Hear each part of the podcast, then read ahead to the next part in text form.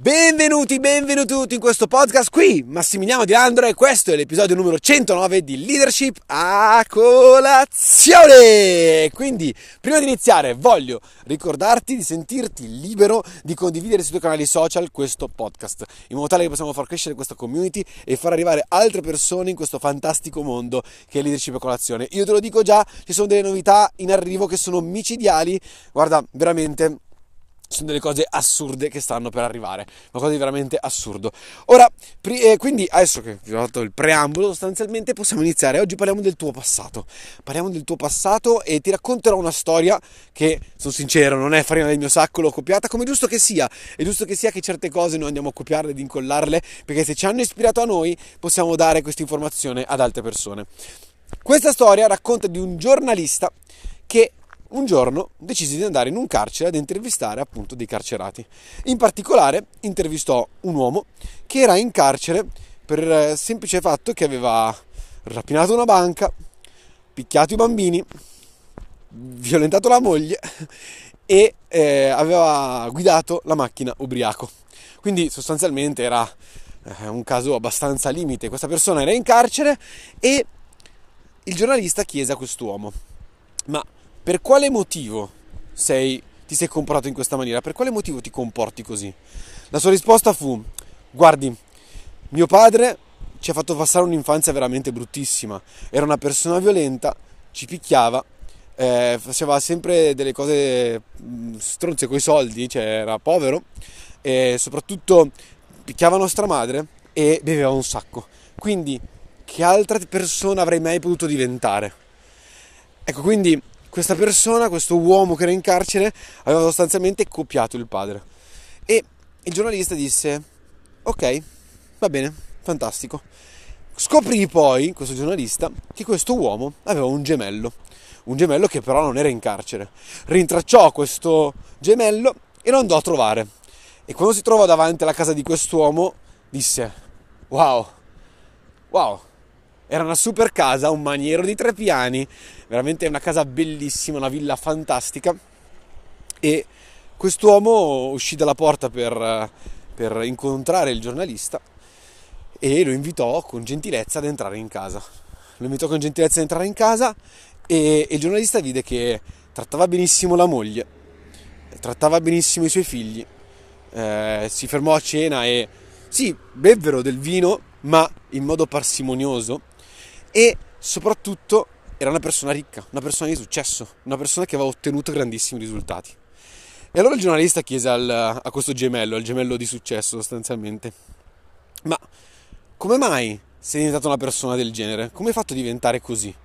E lui rispose, guardi, mio padre ci ha fatto passare un'infanzia d'inferno, ci trattava male, ci picchiava sempre, violentava nostra madre, era sempre ubriaco ed era povero che altra tipologia di persona avrei mai potuto diventare.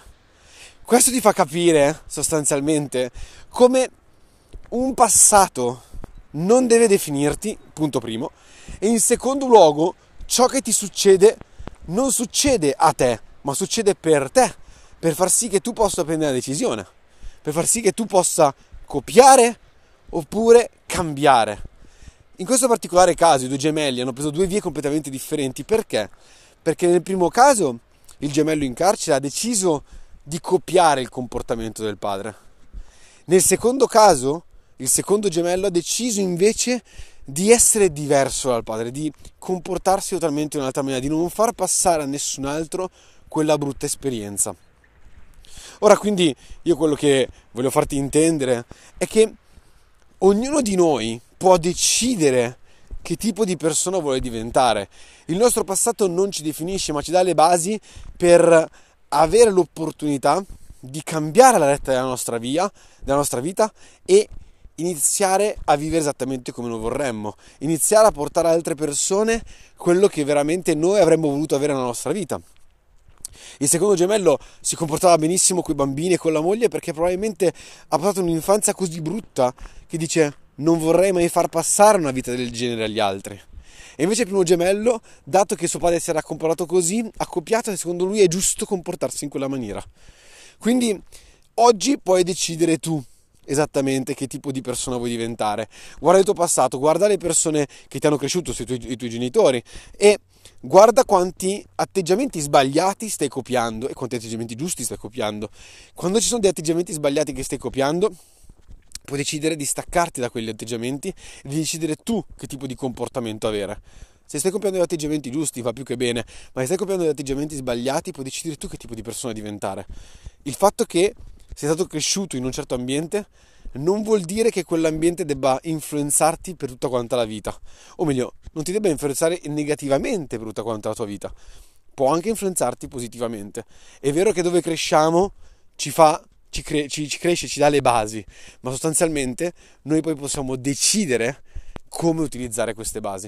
E il secondo gemello ci ha spiegato proprio come utilizzare le basi in modo tale da farci diventare una persona totalmente diversa, una persona migliore, una persona di successo, una persona che anche semplicemente tratta bene i suoi figli, tratta bene sua moglie.